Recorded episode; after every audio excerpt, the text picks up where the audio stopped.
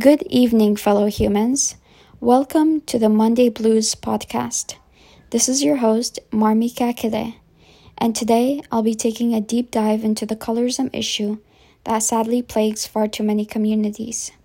To begin with, let's define colorism.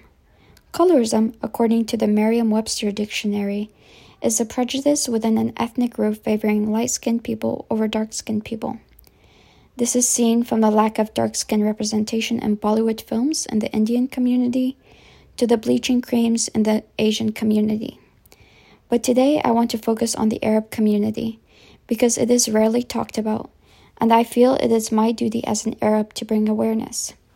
I would like to start with a personal story that has been instrumental in opening my eyes to this issue in regards in it being in the Arab community. Oftentimes, my family looks through old picture albums, and when my baby pictures come up, my dad has said, on multiple occasions, may I add, that I was ugly as a newborn baby, just because I was dark. I had never really thought about how his words reflected the colorist belief, but what I did know was that it always made me feel very small. Beyond that one small interaction that taught me that being dark was ugly, there is also a common Aramaic phrase that connects being dark with something that is not good. Side note Aramaic is the language spoken by the ethnic group called the Chaldeans within Iraq, which I am a part of. Anyways, the phrase that I was referring to is Kimle Pathach.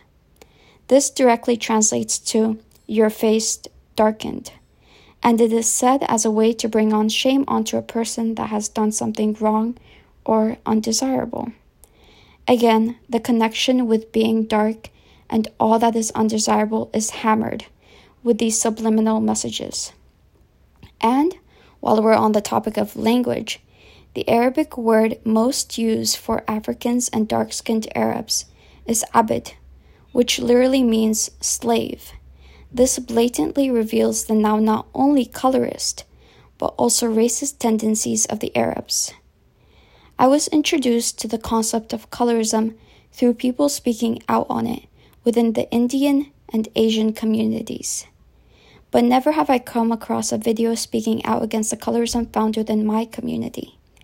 This is a catastrophe that is costing thousands of young girls and boys to not only feel belittled, but also alone. The conversation has to start.